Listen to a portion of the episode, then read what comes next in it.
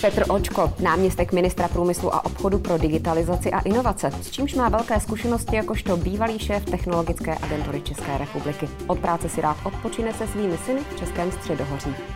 Vladimír Dzurila, vládní zmocněnec pro informační technologie a digitalizaci a šéf státních podniků NAKIT a SPCSS se zkušeností ze soukromého sektoru. Právě ty chce přenést do státní sféry v rámci digitalizace Česka. Michal Čarný, šéf Mastercard pro Českou a Slovenskou republiku, kam přišel z poradenské Roland Berger Strategy Consultants. Má rád tvorbu i naplňování strategií a inovativní technologie. Martin Švec, zodpovědný za Data Sourcing and Business Development ve společnosti Here Technologies, se zálibou v dlouhých trecích, mapách, datech a budování obyvatelných měst. Marie Zezulková, ředitelka odboru regionální politiky MMR, zodpovědná za projekt 5G pro pět měst, dříve šéfka Národního centra energetických úspor, která má zkušenosti i z vedení kanceláře strategie města Brna. Kamil Válek, tajemník městského úřadu v Uherském Brodě, dříve šéf IT, který se dlouhodobě věnuje e-governmentu a otevřeným datům.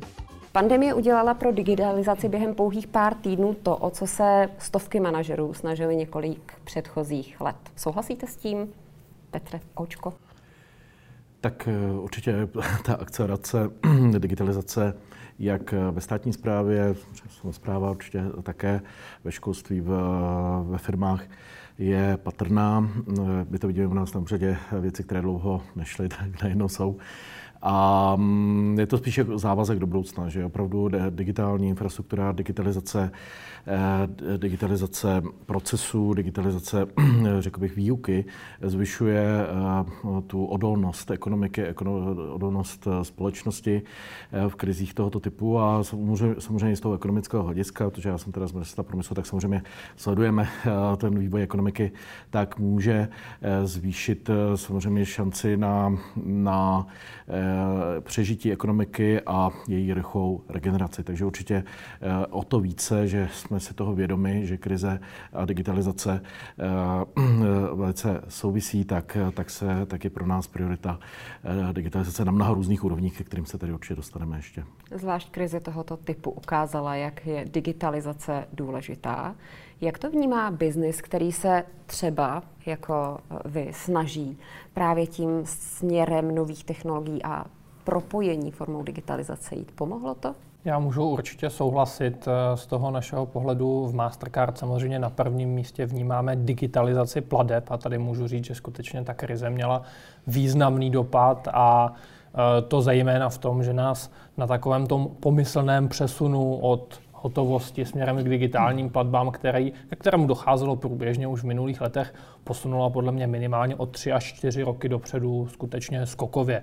Lidé najednou začali mnohem víc platit na internetu, mnohem víc využívat digitální kanály pro interakci se státní zprávou, se soukromým sektorem. Takže určitě, určitě ano, ale myslím si, že současně i zajímavým způsobem ta krize poukázala na ty místa, kde by digitalizace byla velmi žádoucí, ale není na té úrovni, kde by měla být. Takže to jsou i oblasti, na které my se teď s našimi partnery hodně soustředíme, aby jsme jim pomohli eh, třeba? digitalizovat. Jedná se třeba o oblast dat eh, a využití dat pro lepší, efektivnější, rychlejší plánování, protože uh, ta krize, myslím, docela dobře odhalila i to, že je potřeba dělat rozhodnutí nejenom rychle, ale je potřeba je dělat na základě ověřených, jasných dat a faktů, protože jedině tak ty rozhodnutí můžou být kvalitní a včasné a to je třeba oblast, na kterou se velmi aktivně díváme. Já bych jenom doplnil, že možná se dívat na to vlastně na základě dat a pak to vyhodnocovat. To znamená, zdali to rozhodnutí, které jsem udělal, zdali je správné a buď vzít i zpátečku, nebo to lehce přiohnout na základě toho, jak se mi to celé vyvíjí. Takže určitě ano.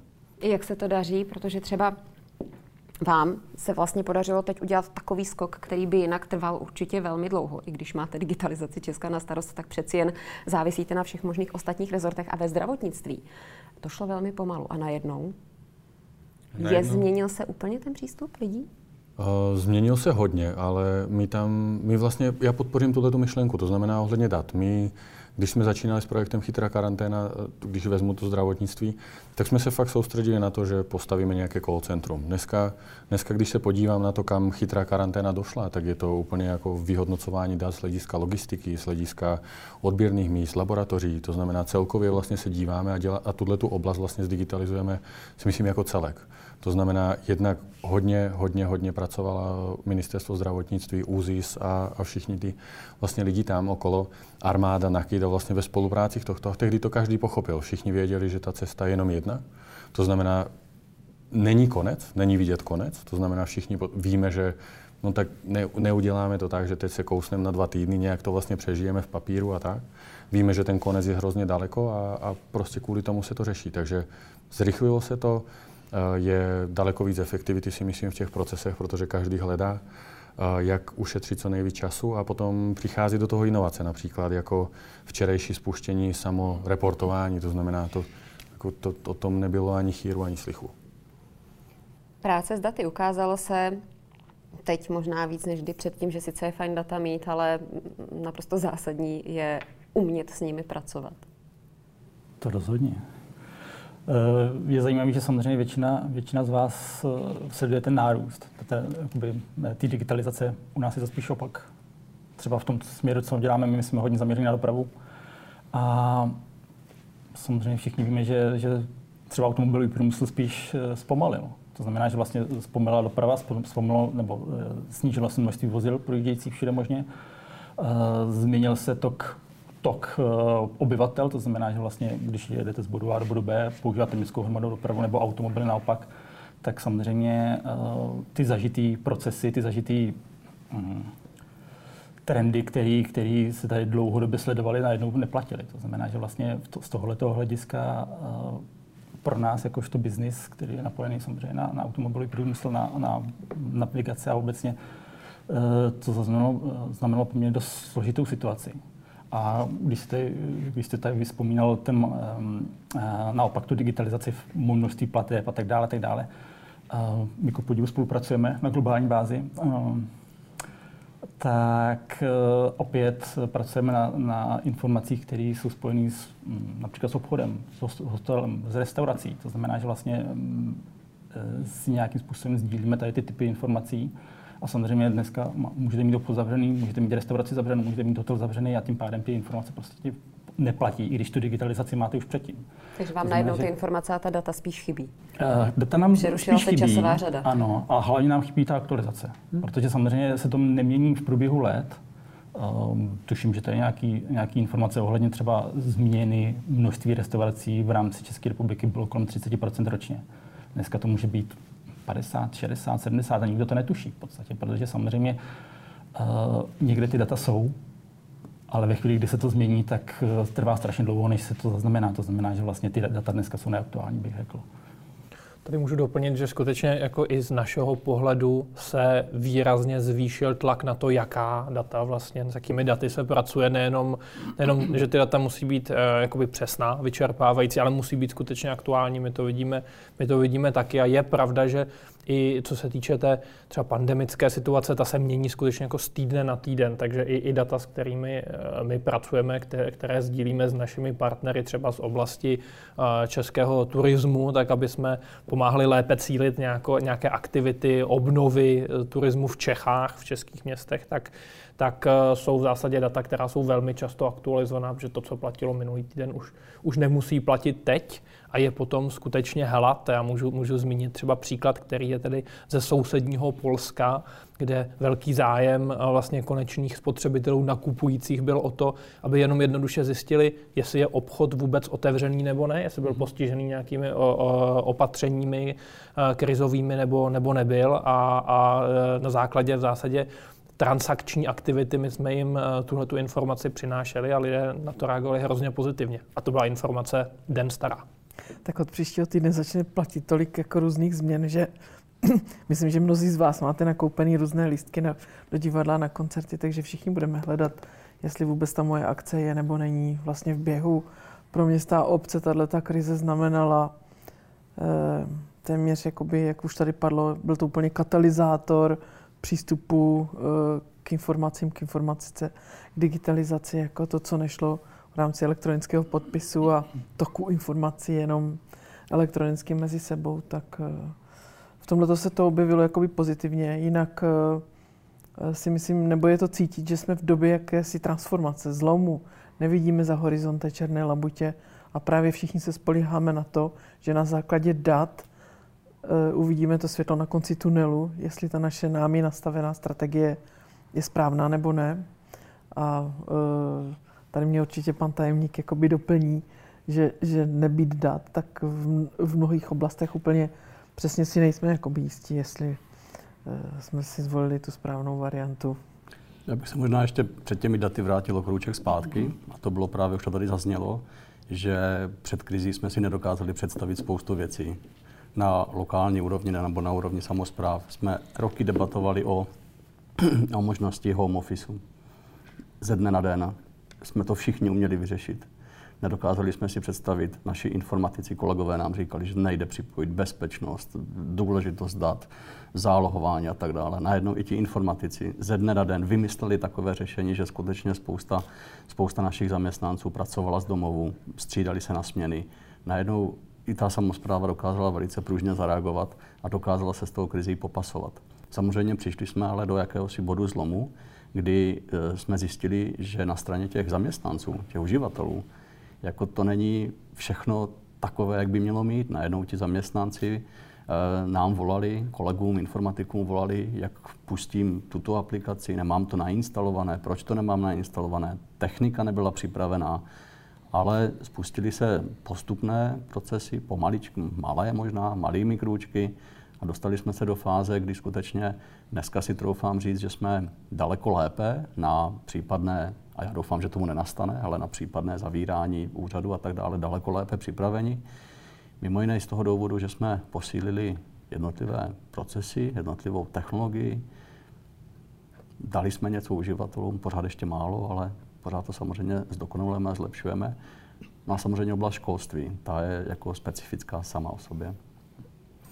Já jestli můžu navázat, tak vlastně ono v tom je, podle mě v tom je i čáro toho, co se stalo a navážu na to, co říkáte vy, že zrazu jako ty lidi, kteří jsou jako ti biznisoví ve státní správě, to znamená ty, kteří mají na starosti ty věcné agendy a podobně, tak oni začali mít požadavky, které možná do tehdy neměli, protože seděli v práci, pracovali na počítači a bylo všechno v pořádku. A zrazu oni říkají, a my máme nové a nové požadavky na IT.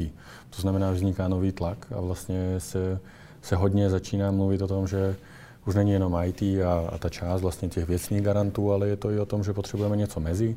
To znamená, potřebujeme procesy, potřebujeme daleko víc architekty, potřebujeme analytiky. Takže vlastně ono se to houpe tím směrem, vlastně, čím si prošly firmy.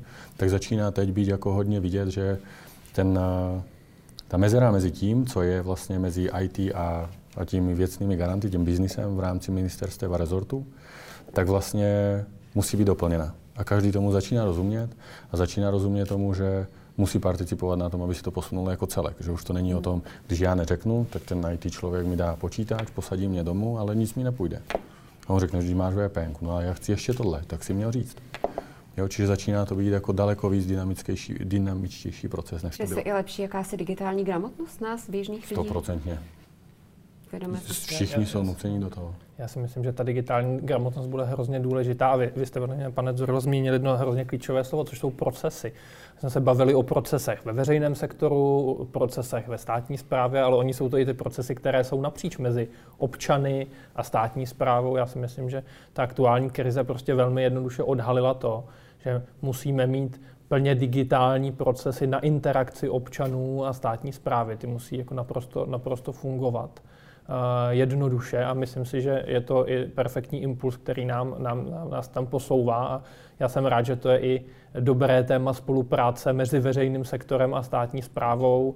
My se konkrétně tímhletím tématem eh, v diskuzích s veřejnou zprávou v Mastercard zabýváme velmi efektivně a já bych řekl, takovým tím snovým řešením je to, že nejenom odbavím veškerou agendu jako občan z domu jednoduše, ale stejně jako dneska už funguji ve veřejném sektoru, nakoupím si, co potřebuju, potraviny si nakoupím online, nechám si je poslat domů, tak ta vize je taková, že vlastně interakce se státní zprávou jako občana bude úplně stejná. Co potřebuju, zaplatím online, odbavím si online a myslím si, že, myslím si, že když budeme hledat pozitivní aspekty té krize, tak v tomhle nás hodně posouvá.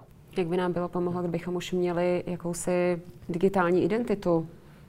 To jsem právě chtěl navázat, že kdyby přišel COVID o rok, to znamená, že by platila Bank ID tak, jak to máme. To znamená, že od toho ledna, kdy začne, a věřím, že už první banka v tom lednu tam bude, protože už požádali o certifikaci vlastně pět bank, tak uh, bychom byli v tomto daleko, daleko víc připraveni, protože dneska máte pravdu, těch lidí, kteří mají digitální identitu, se kterou můžou fungovat se státem online, je hrozně málo, je asi půl milionu. Bankovní identita otevírá prostor až pro 5,5 milionu lidí. To znamená, že vlastně 5,5 milionu lidí se může a stane, velmi předpokládáme a těšíme se na to, že v příštím roce se stane naším klientem.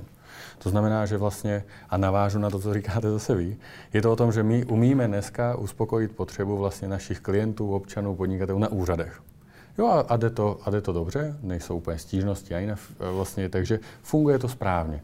A na druhou stranu, teď my potřebujeme tu hromadu lidí, kteří se provedou do onlineu, Potřebujeme toto, co budovali banky, co budovali vlastně telkooperátory, utility a všichni, tak my musíme být schopni jim poradit vlastně online. No, to znamená teď nějaké call centra, chatboty a podobně, aby jsme právě vlastně naskočili na ten trend, který se změní a změní se v prvním kvartálu příštího roku. Já bych doplnil, vy tady říkáte velké čísla, krásné, a doufám, že to bude pravda. Nicméně ti lidi chodí k nám na úřady, na ty, na ty do měst, na ty úřady, s náma komunikují, nás se ptají, jak bude teda ta elektronická občanka nebo obecně ta elektronická identita eh, fungovat. My se jim to snažíme vysvětlovat mimo jiné i protože že vydáváme, jsme místem, které přijímá a, a vydává elektronické občanky.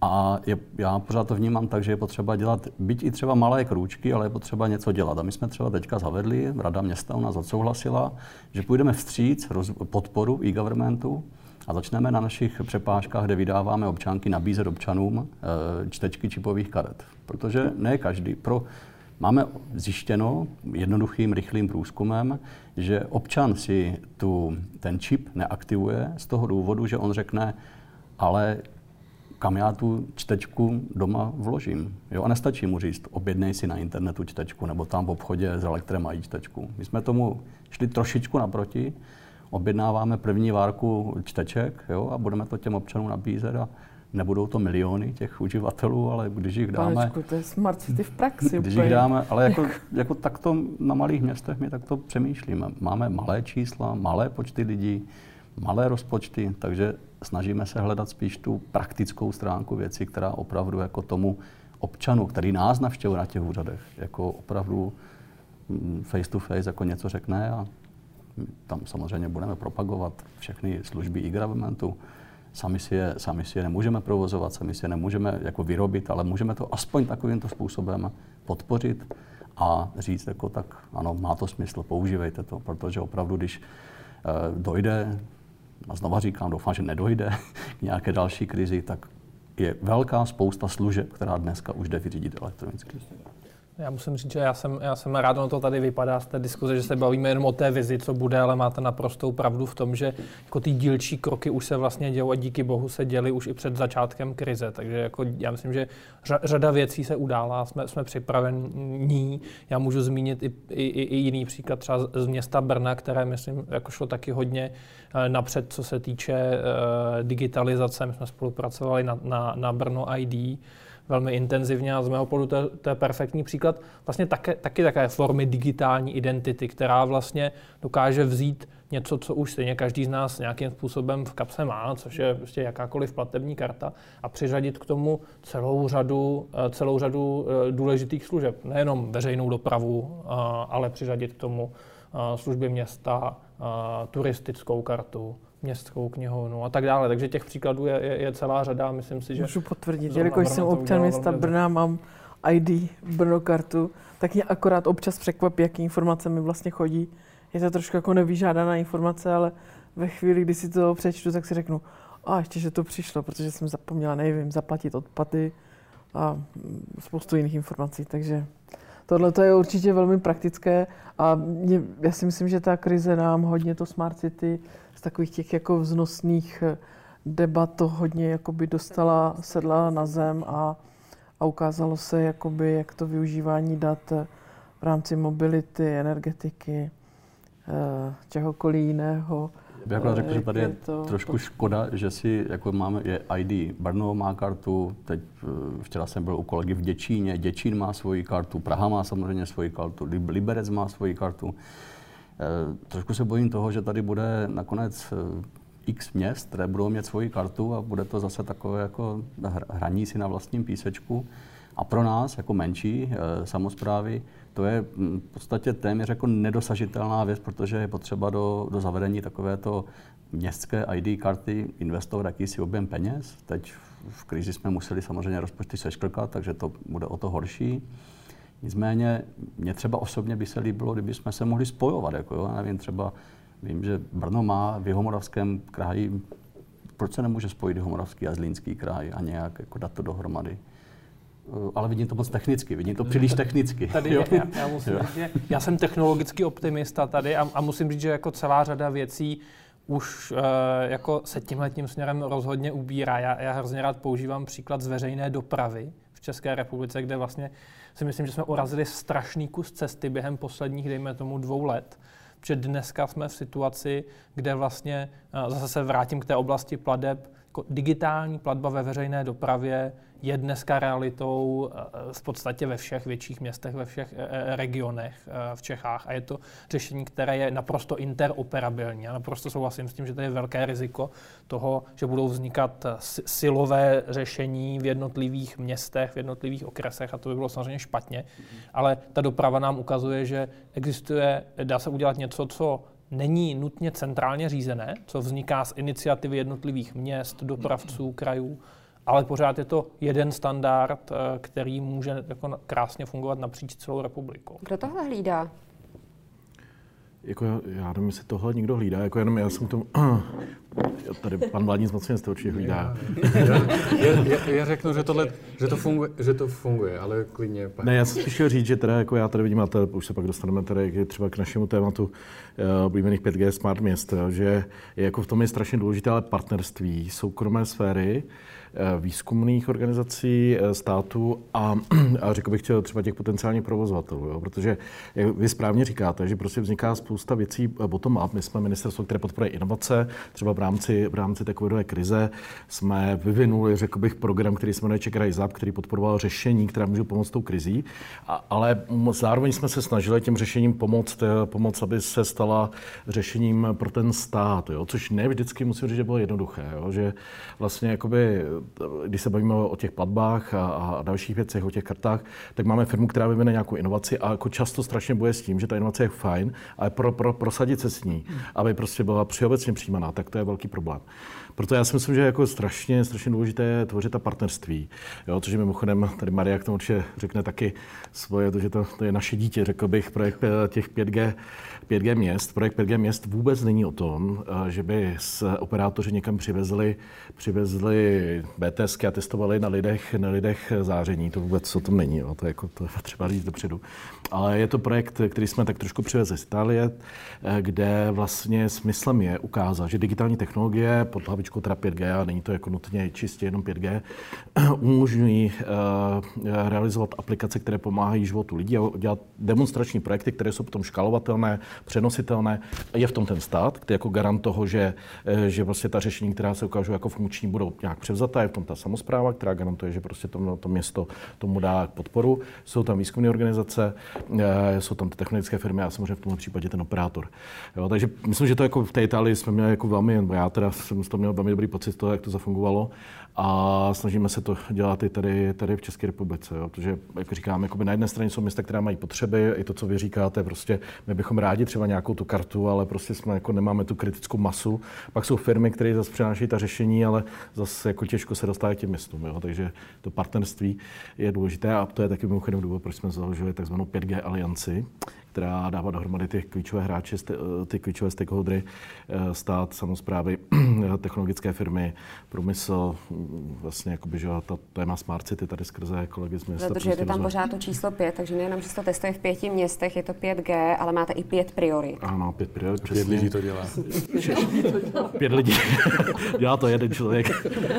Ne, šest, šestá priorita bude až, šest, až přijde 6G, no. To, se, to už přichází, to už přichází. Na tom projektu je nádherný, jak ty města, co do toho šly, což je Bílí na Karlovy Vary, Plzeň, Jeseník. Jeseník Ústí nad Labem. a Ústí nad Labem, tak eh, vlastně každý tam má ten svůj uh, akcent na něco a je úplně jakoby pro mě je to velmi inspirativní vidět, jakým způsobem 5G sítě mohou například rozvíjet vzdělávání, business aktivity, telemedicínu, eh, bezpečnost, což má zrovna Bílína jako projekt, eh, Jo, Cestovní ruch, Eh, a cestovní péče, ruch, péče o seniory, Eh, Pe- no, přesně tak.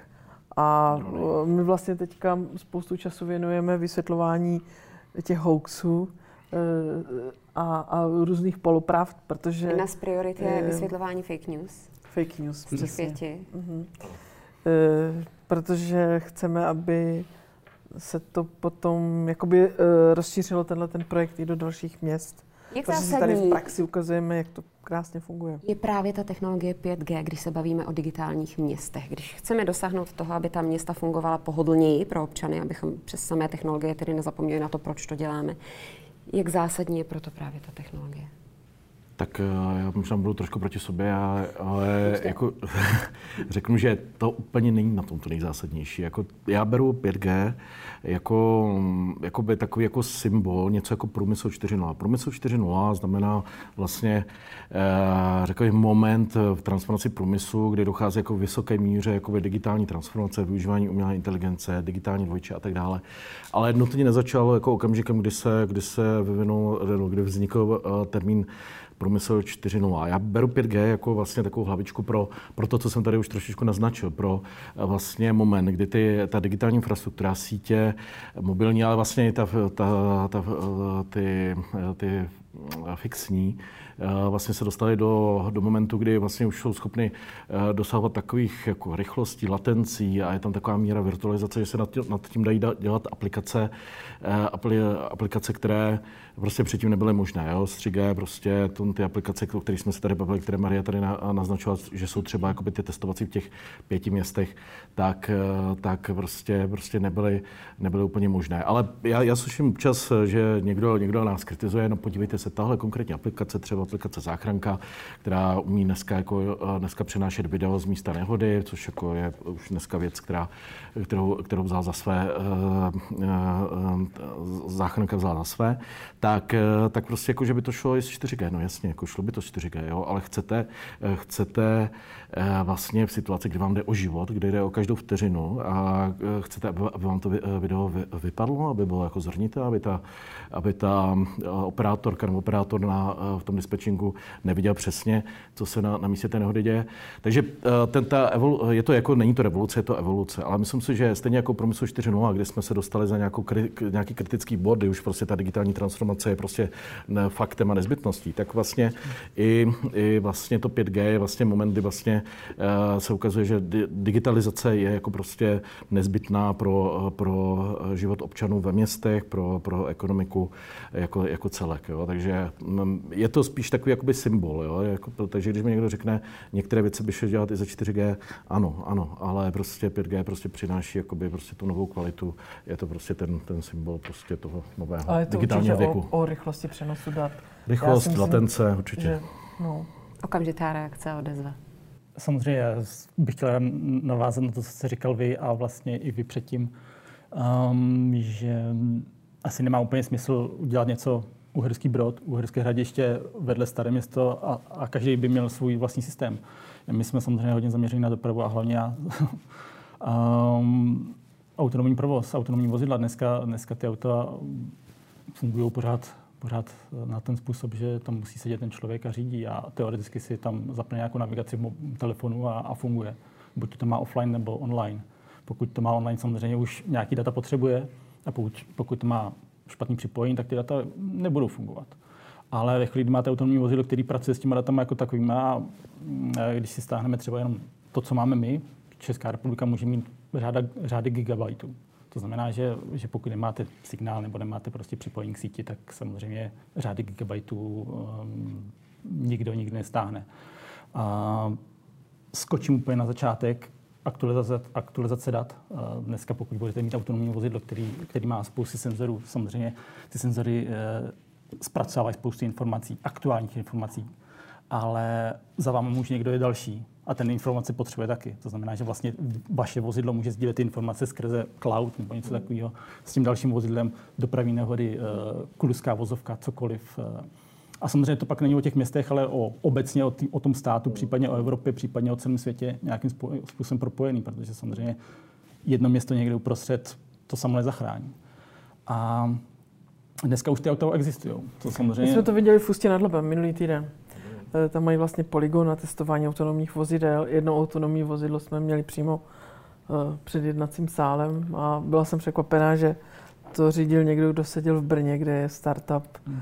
Eh, a vlastně díky hm, kamerám, který to auto má kolem sebe, tak ten dotyčný to na dálku to uměl řídit. A možná i k tomu se mohli říct, protože všichni řeknou, jako ta autonomní řízení, to je prostě taková do budoucnosti. Jako, že tady tohle vozidlo, jak říká Marie, jako bylo, eh, že vlastně jeho první použití bylo třeba jako v průmyslových provozech, třeba v nebezpečných průmyslových provozech. Jo, že... že se z bodu A do bodu B musí převést nějaké chemikálie, no. tak a, a, je to velmi rizikové, tak tohle to... Průmyslové zóny jako první místo, jako, jako jakési poligony? Mm. To určitě jo, ty, eh, že vlastně takzvané kampusové sítě, privátní sítě, jako to 5G, jako já zase ho nechci jako umenšovat, jo, že 5G jako je určitě jako posun přesně pro ty privátní sítě, um, nebo privátní sítě s, s jsou vhodné pro, eh, pro využití v, v, v průmyslu. Takže my, my jsme třeba jedna z věcí, kterou jsme udělali pro podporu eh, rozvoje 5G eh, v, česk, v české ekonomice, je, že jsme vlastně jako letos otevřeli program Chytré průmyslové zóny, který kromě jako jiných aspektů, například ekologičnost, cirkulace vody a tak dále, tak má právě v sobě podporu vlastně zavedení digitální infrastruktury pro, pro podporu průmyslu 4.0. To znamená, může to obnášet právě jako zavedení té infrastruktury pro uh, zavedení pro, pro jakoby kampusovou síť de facto na, na území, uh, území toho průmyslového areálu, té průmyslové zóny. Už jsou dneska, dneska řekl bych, ne, průmyslové zóny v České republice, které mají, jako řekl bych, aspekty eh, tohoto typu. Jsme moc rádi, že se tady dějou i nějaké výzkumné vývoje aktivity, ať už na ČVUT nebo eh, Vysoká škola Báňská má svůj kampus, eh, který vlastně, kde testují 5G vlastně pro průmyslové použití. Takže určitě to je jedno z velkých témat pro nás. Jsme průmyslová země a určitě tady, tady, tady chceme určitě jako podporovat. Určitě podporovat. telemedicína rezonovuje mezi všemi městy dohromady, ale ten, myslím si, že ta legislativa nejde úplně ruku v ruce s rychlostí využívání moderních technologií. Takže zase tady máme jakoby věci k řešení, co dělat. Nicméně já si myslím, že z pohledu samozprávy je jako opravdu velice inspirativní těch pět měst sledovat, co se v nich děje. Samozřejmě ne všechny řešení v těch městech jsou použitelné možná na všechny ostatní města, nicméně je to, je to velice inspirativní a, a uh, vy jste tady vzpomínal 5G, jako je to v podstatě, dalo by se říct, technologického hlediska asi nejlepší nástroj k dispozici a proč ten nejlepší nástroj jako nevyužít. Je to čistě jenom o nástroji, který tady leží, tak ho pojďme zkusit zvednout, jako, vy, ještě vyzkoušet. Ještě tady nezaznělo, že vlastně někdy se lidé bojí, tech, protože se pořád hovoří o digitalizaci technologií, ale co to všechno je? To je jenom vyš, vyšší kvalita života, lepší, snadnější, hmm Eh, ten přátelský přístup prostě i k veřejné zprávě, takže za vším hledejme eh, zvýšení prostě toho komfortu toho jednoho člověka a k tomu všemu a já to jenom dopovím, protože technologie. samozřejmě i, ta, i to řešení potom následně v těch městech se dá odstupňovat. A třeba konkrétní příklad od nás. My máme na eh, odpadových nádobách čárový kód, který se snímá, jo, my si vedeme evidenci a tak dále. A následně Eh, každý občan našeho města na našich webových stránkách se může podívat, kdy mu konkrétně ta popelnice byla vyvezena. Přes čárový kód, na to nepotřebujete žádnou 5G složitou síť. Ale v okamžiku, kdy do těch, do těch, do těch odpadových nádob začneme umístěvat nějaké třeba senzory případně, aby jsme zjistili, kolik je tam objem té nádoby, no tak samozřejmě množství dat zpracovaných enormně stoupá a v ten okamžik už na to ta čtečka čárových kódů jako nestačí, už potřebujete lepší technologii, Jinými slovy, už potřebujete ten lepší nástroj. Jo? Jako, a to, to 5G, ten lepší nástroj prostě je. Jako, a, a, a, když bude 6G, bude lepší nástroj zase jako další pořadí. Jo? Takže... Od nástroje pojďme k palivu. Data. To je naprostý základ, bez kterého ten nástroj je asi úplně k ničemu. Máme vyřešeno, nebo ukazuje se třeba v těch městech, nebo ukazuje se v projektech, které máme, kdo vlastně ta data má, spravuje, zodpovídá za ně, ale i z nich těží Protože tohle je otázka, která podle mě vůbec není vyřešená. Ať už na úrovni měst, na úrovni uh, průmyslových parků, co se týče elektromobility, tam zvlášť si myslím. Jak je to s daty?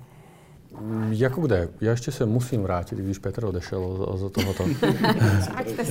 Karti, kartičky Brno a podobně. Ono je to o tom, že existuje nějaká národní identita a do ty národní identity se můžou přihlašovat vlastně různí, jako se jmenuje providery. To znamená, že oni se můžou přihlašovat. Mezi nimi bude banka, to znamená, banky dneska máme legislativně podpořené.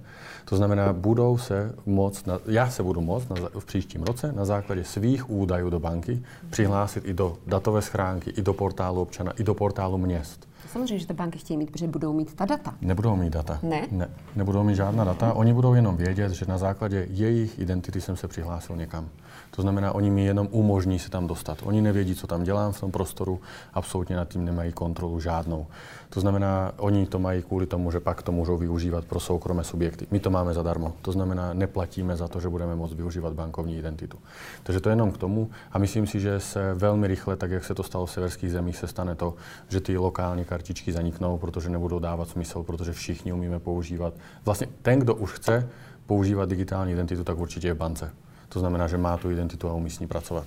Takže tohle v příštím roce si myslím jako končí. Takže to je to zjednocení. A už dneska, když se podíváme do portálu občana například, tak jsou tam města. Jsou tam Semily, jsou tam od větších po, po menší, jsou tam Říčany, Pelřimo a další, další, další.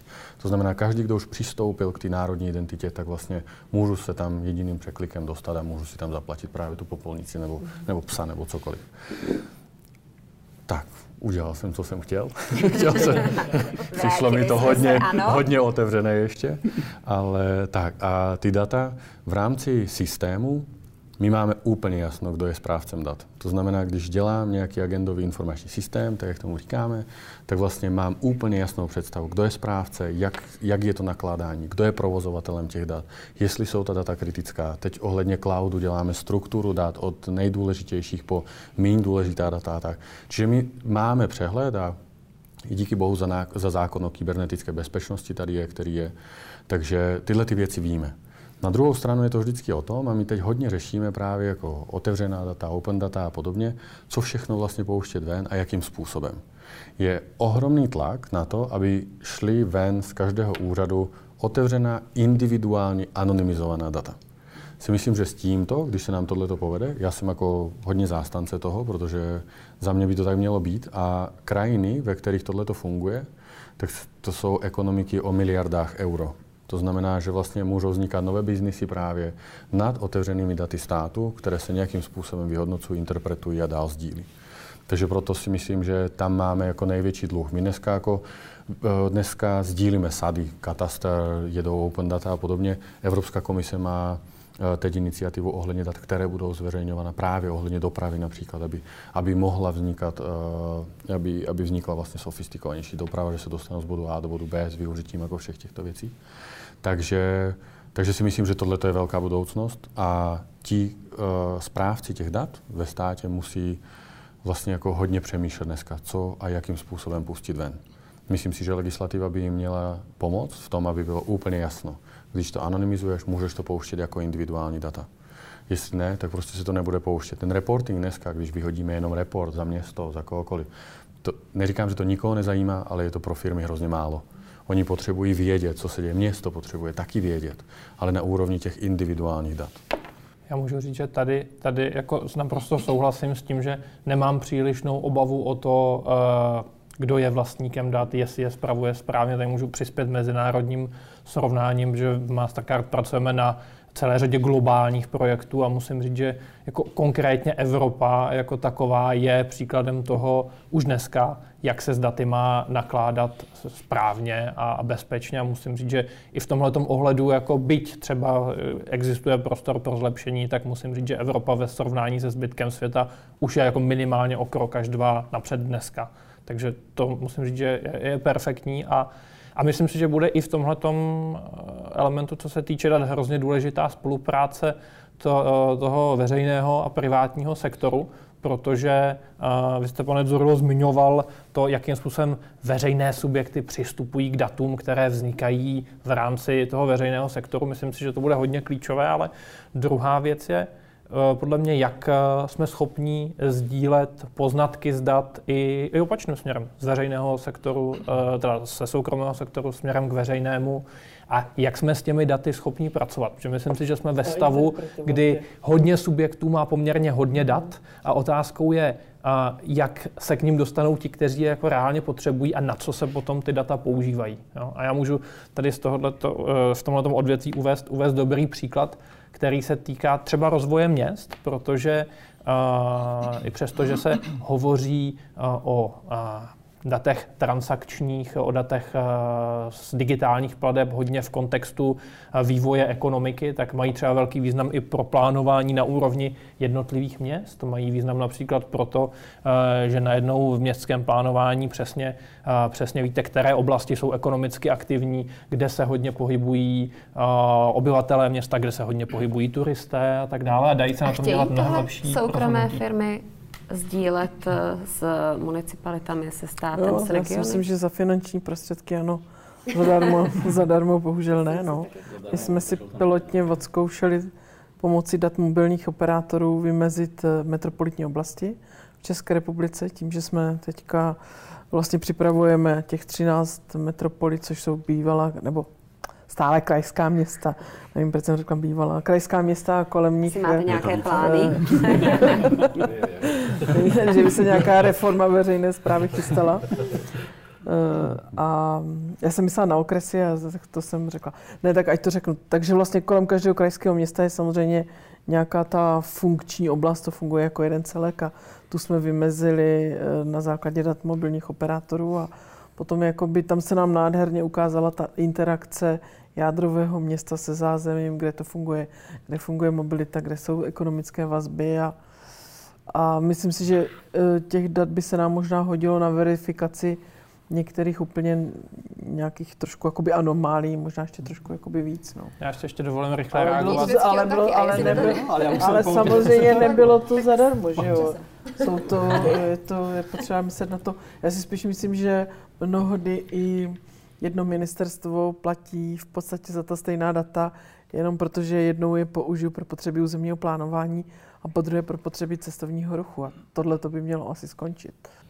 Taková ta situace tady byla mimo, mimo jiné dřív eh, z, z dat z katastru nemovitostí, kdy vlastně města, já pamatuju dobu, kdy města platili ohromné částky za data z katastru nemovitostí. Dneska je dostáváme jako municipality zdarma. A to je v podstatě něco podobného, jako data mobilních operátorů. Nám se třeba taky hodí data mobilních operátorů v okamžiku, kdy pořádáme nějakou kulturní akci a rádi bychom se jako prostě dostali nějakou, nějakou, nějaké analytické data, s kam, nám ty, s kam nám ty návštěvníci dojeli, z jakých lokalit, jestli se k nám případně vrací na tu konkrétní akci. Kolik utratili. Kolik utratili. to jsou, a potom na tom s těmito daty už se dá potom samozřejmě pracovat. Jo? A buď tu akci zvětšíme, zmenšíme, přesuneme jinam. Že jo? A to už, jako, to už je prostě využití těch konkrétních dat. Martin Švec.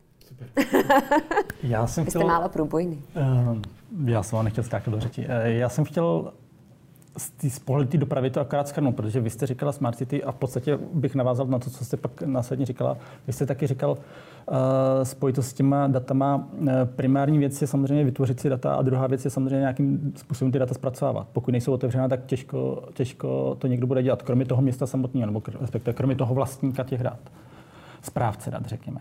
A pokud, pokud to město nebo ta samozpráva není schopná nebo ochotná ty data sdílet z jakýhokoliv důvodu, legislativního, a, nechci říct eh, zastaralých názorů třeba i protože třeba lidi mají pocit, že mm, data se nemají sdílet, jsou zaplacený eh, městem, nikoli občanem, to znamená, že vlastně to někdo zaplatil, někdo to za to musí zaplatit znova, tím pádem to není otevřený a tak dále, tak dále. Um, pak ve výsledku vznikají, opět se dostávám k tomu, co jste vlastně říkal, ve výsledku se dostávám zpátky k tomu, že tady fungují jaký buňky, jednotlivé města si pracují, každý, každý pracuje jinak, jednotlivé samozprávy pracují každá jinak a nespolupracují. To znamená, že když to opět stáhnu dopravě, můžeme dostat dopravní data z Prahy, ale To je široký pojem, říct nespolupracují. V čem Eh, nespolupracuje? eh, Jako obecně? Obecně. Teď nemyslím, samozřejmě, samozřejmě existují příklady, velmi dobrý příklady, kde, kdy ty města spolupracují naprosto pohodě. Vy, vy jste zmiňovali třeba to, to 5G. Um, ale moje zkušenost je taková, že každé, každý město nebo každá obec, každá samozpráva funguje trošku jinak. Vy jste opět zmiňovala me- metropole. Z pohledu toho dopravního hlediska eh, město si spravuje vlastní dopravní síť. Do toho vstupuje ŘSD, který spravuje eh, státní komunikace, případně ta eh, krajská zpráva silniční. Do toho vstupují jednotlivé obce okolo. To znamená, že když máte Prahu, máte metropolní oblast, eh, máte tady x různých správců. A dneska to jsou v podstatě obce s rozšířenou působností. A ve výsledku nejste schopni dostat jeden ucelený, ucelený set dat, co se týče té dopravy. Uh, Existuje třeba v Praze Ropit, který samozřejmě zasta, zast, uh, zastřešuje tu městskou hromadnou dopravu, ale uh, můžou být problémy konkrétní, konkrétní třeba s dopravním podnikem, který nechtěl z nějakého důvodu sdílet konkrétní data. A samozřejmě tím pádem nemáte, nemáte nějaký homogenní, homogenní celek, homogenní set dat, který, který jsou následně využitelný. Uh, to, co jste říkali vy, prostě mm, ten primární účel nebo benefit z toho, že jsou otevřená data a že jsou nějakým způsobem eh, srozumitelná a čitelná napříč celou zemi, zemí, nebo nejenom zemí, ale samozřejmě i tu Evropu třeba, nebo regionem, je to, že, eh, že může přijít komerční firma, může přijít nějak, s nějakým řešením. A ne, ne samozřejmě komerční firma, ale samozřejmě lokální startupy, může být řešení pro Brno, stejně tak se dá použít i v Uherském Brodě, stejně tak se dá použít v Praze a vlastně ve výsledku můžete přijít s nějakým globálním řešením, který by mohlo pomoci mm, nejenom v rámci ČR, ale samozřejmě v rámci celého světa. A takových příkladů jsou, nechci říct tisíce, ale možná i miliony. Tak mě napadá, jaká je vyváženost mezi tím, že eh, veřejná sféra by měla dávat eh, data otevřená zdarma, ale od soukromých firm, které na nich staví, je pak musí kupovat, opět na nich něco vytvoří a poskytne to zdarma? To asi ne. Ono to záleží. Záleží ono na to, licencích. přesně tak, ono to může být klidně. Jsou státy, Singapur a podobně, které taky jako prostě mají svoje, mají svoje data, které poskytují a poskytují je za úplatu. To znamená, například katastr, tak on taky nám poskytuje informace a poskytuje za úplatu. To znamená, ono i tady to je. Není to jenom, uh, není to jenom, že by to bylo zadarmo všichni, ale prostě vrátí se to i v podobě ekonomiky. To znamená, státu se to vrátí na, na na tom, že zvedá to HDP a podobně. Já jsem chtěl ještě jednu věc říct, a to je k tomu ko- konferencím například. Hrozně často se dneska stává, že když někdo přijde s nějakou zajímavou konferencí do města, tak řekne, podívejte se, dělám tohleto, dělám to v zahraničí. Přijdou lidi, přijdou odsud, odsud, odsud, protože na tuhle tu konferenci chodí a ten dopad na město je takový. To znamená, a dokážou to počítat od eh, letenek až po, až po to, co se utratí večerný život, co se utratí, utratí na konferenci a tak dál.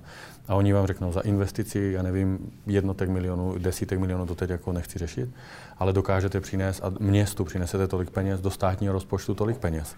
My jsme se o tom bavili na web summitu vlastně v Lisabonu v Portugalsku. Oni to rozšiřují až na 90 tisíc lidí. Mají plán podepsaný na 10 let, protože oni vědí, co to znamená. Staví pro ní novou halu. A oni úplně přesně vědí, co to každý rok do Lisabonu vlastně přinese. Kolik peněz to vlastně přinese ekonomice. A není to, že teď jako si někdo řekne, no oni tam utrácí peníze, no to už dneska tak vůbec neplatí.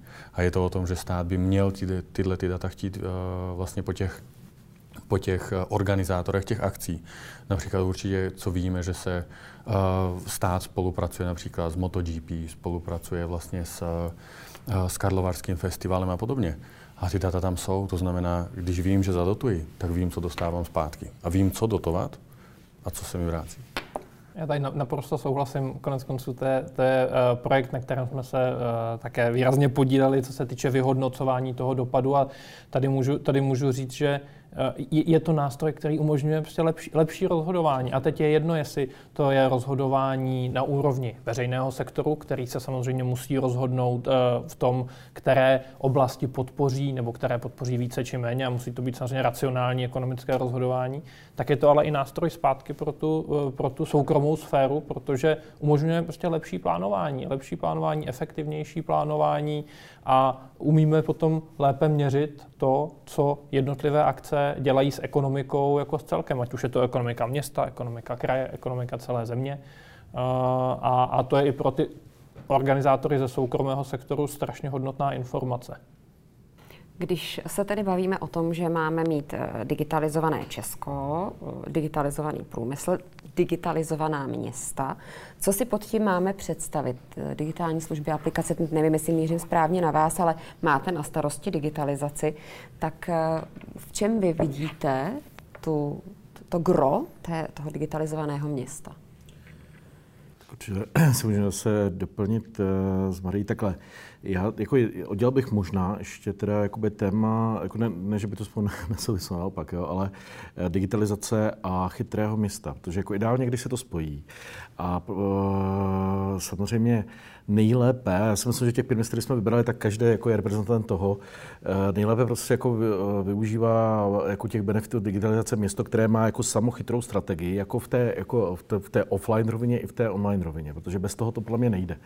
Jo, jako uh, tvářit se jako smart city jenom proto, že jsem, já nevím, prostě buď mám nějaké jako někde nabíjecí lavičky nebo jednu digitální službu, tak to, to prostě to není, jako začíná to Snad tím. už jsme za tou fází.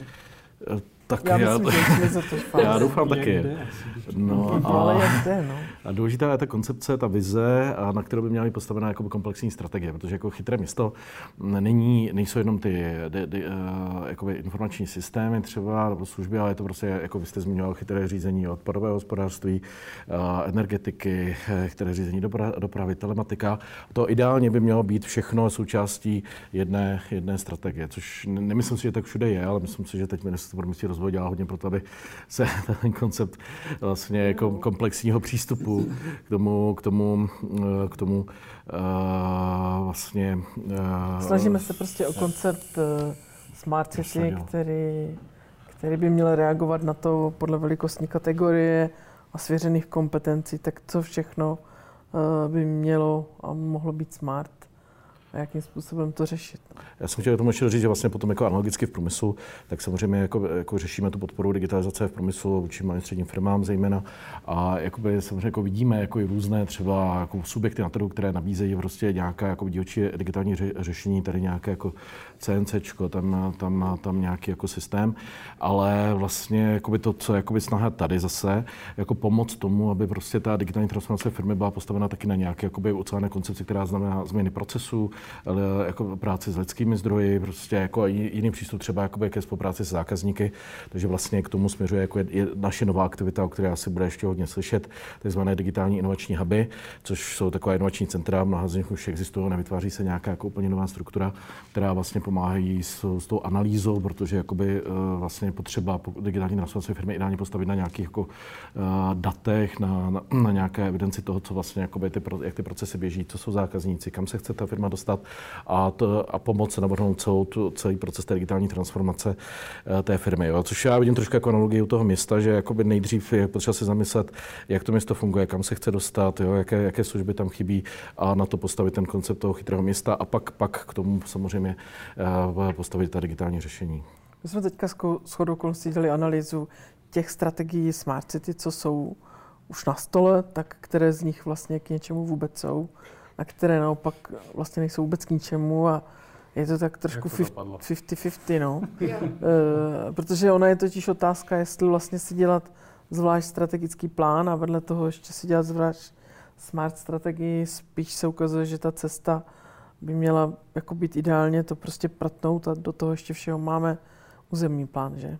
A ukazuje se, že co nebo není vlastně chytře nadefinováno už v územním plánu, tak tam pak těžko jakoby Což v situaci našeho územního řešení, plánování že, je velký problém asi je, celkem, já jsem, a já jenom navážu, vy jste to řekla, ale možná, že to zapadlo. Podle mě ten cíl jako Smart City je ten, že se tam dobře žije, že je to, to jako dobré město a že vlastně pokrývá ty potřeby, které vlastně nám, nám nějak vznikají jako v průběhu času, to znamená, když jako teď budou elektroauta hodně rozšířené, takže si to auto tam někde nabiju, že budou mít jako kde zaparkovat, že když nepojedu autem, tak vím, z mobilu si najdu, jak se někam dostanu. To znamená, za mě je to vždycky ten ultimátní cíl, je město, kde se dobře žije, kde se dobře například jako funguje, pracuje, kde je zdravý právě o vzduší a tak dále. A ty smart města jenom by měly jako směřovat k tomu, aby k tomu ultimát, ultimátnímu cíli jsme se dostali, protože jako mě, jako s mě je úplně jedno, jestli je tam smart lavička nebo ne, jo, jestli mi řekne, že tam. Ale kdyby jsem byl nějaký pejskař, který vlastně chodí a ví, že tam prostě se musím podívat, tak uspokojí tu moji potřebu tehdy, protože pro někoho je to možná důležité, protože ví, že tam si chce odpočinout a chci vědět, jestli je volná nebo ne jestli si vyberu tuhle tu trasu s pejskem, protože vím, že ujedu dva kilometry a potřebuji si sednout. Já musím říct, že jak tady slyším vlastně, že všichni říkáme ve směs v nějakých obměnách to, podobné, to podobné, tak jsem hrozně, hrozně rád, že vlastně to je předmětem té diskuze, protože když si vzpomenu na diskuze o chytrých městech i třeba tři, čtyři roky zpátky, tak to byly diskuze o jednotlivých technologiích. A to je samozřejmě jako v pořádku svým způsobem, protože aspoň já to vidím, takže ty technologie jsou na pozadí, ale to by nemělo být to, co definuje chytré město. A vy jste to řekl naprosto přesně. Je to o tom, o tom co ten obyvatel uh, vlastně dosáhne v tom městě. Je to o tom, kolik uspoří času, jak je to pro něho jedno, jednoduché. A uh, v řadě případů ty technologie na pozadí ani nejsou uh, nějaké raketové inovace. Jsou to jako dílčí zlepšení, které prostě usnadní, usnadní život. A já, já můžu tady říct příklad pro nás třeba jednou z, uh, jedno, jedním z témat na příští rok bude téma, kterému říkáme Mobility as a Service, které má vlastně jako umožnit naplánování uh, třeba nějaké cesty městem jednoduše jako z jednoho bodu. Ono se zdá, že to může být technologicky náročné, to propojení mnoha konceptů od veřejné dopravy přes parkování, přes třeba sdílenou ekonomiku. Ale ve skutečnosti je to jenom propojení dílčích kusů té skládačky, které už tady stejně dneska jsou. Takže vlastně to není nějaká raketová neexistující technologie, ale ten dopad na toho koncového uživatele je potom hrozně, hrozně veliký. Já jsem, já bych jenom doplnil, jsem strašně rád, že z těch před třema, čtyřma lety eh, konceptů Smart City to konečně spadlo na zem. A tak, jak se hodně teoretizovalo, tak jako to, to nebylo třeba pro mě osobně až zajímavé. Já jsem spíš prakticky zaměřený člověk a pro mě třeba to smart znamená, že ten člověk eh, v tom městě eh, samozřejmě se mu bude dobře žít, jo, ale nebude muset dělat fyzicky vykonávat některé činnosti, protože právě ta data, ty, ty procesy automatizované, elektronizované ty procesy, mu tu, to žití v tom městě usnadní i, z této, i, z této, v, té, v této rovině.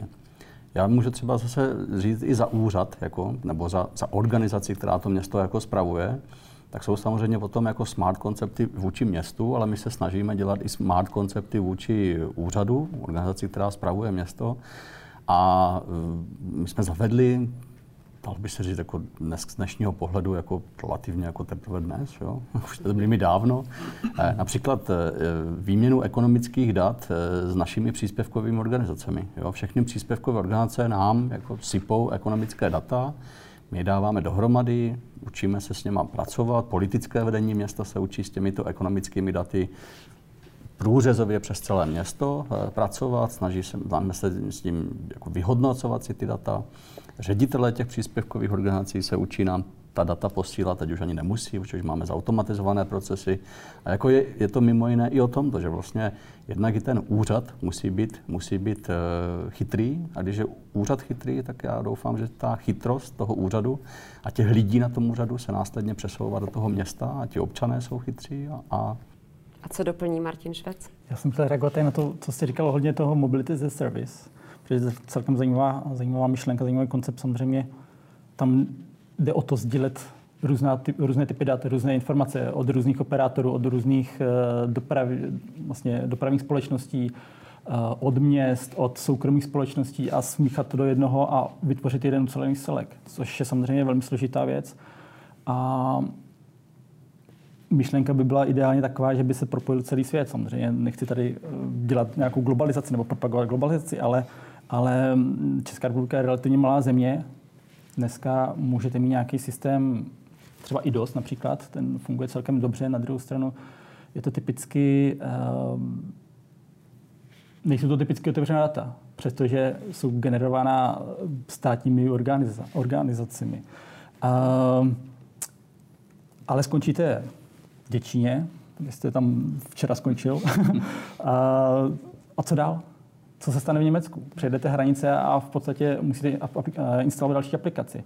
A máte, máte dopravní, dopravní aplikaci v Praze, dejme tomu, skončíte na hranicích středočeského kraje s plzeňským třeba a zase si musíte instalovat další aplikaci. A teďka je otázka, jestli tam něco takového je nebo není. A spojit to všechno dohromady, um, komerční firmy, soukromé firmy, města mají takovou ambici, kterou, to, kterou dělají, ale zatím nikdo asi nepřišel s nějakým jako konceptem, který by fungoval všude. Každopádně cílem je ne ta technologie, ale aby se nám lépe žilo a abychom se my lépe chovali ke svému okolí, tak snad se nám to bude dařit. Díky. Díky. Díky. Děkuji.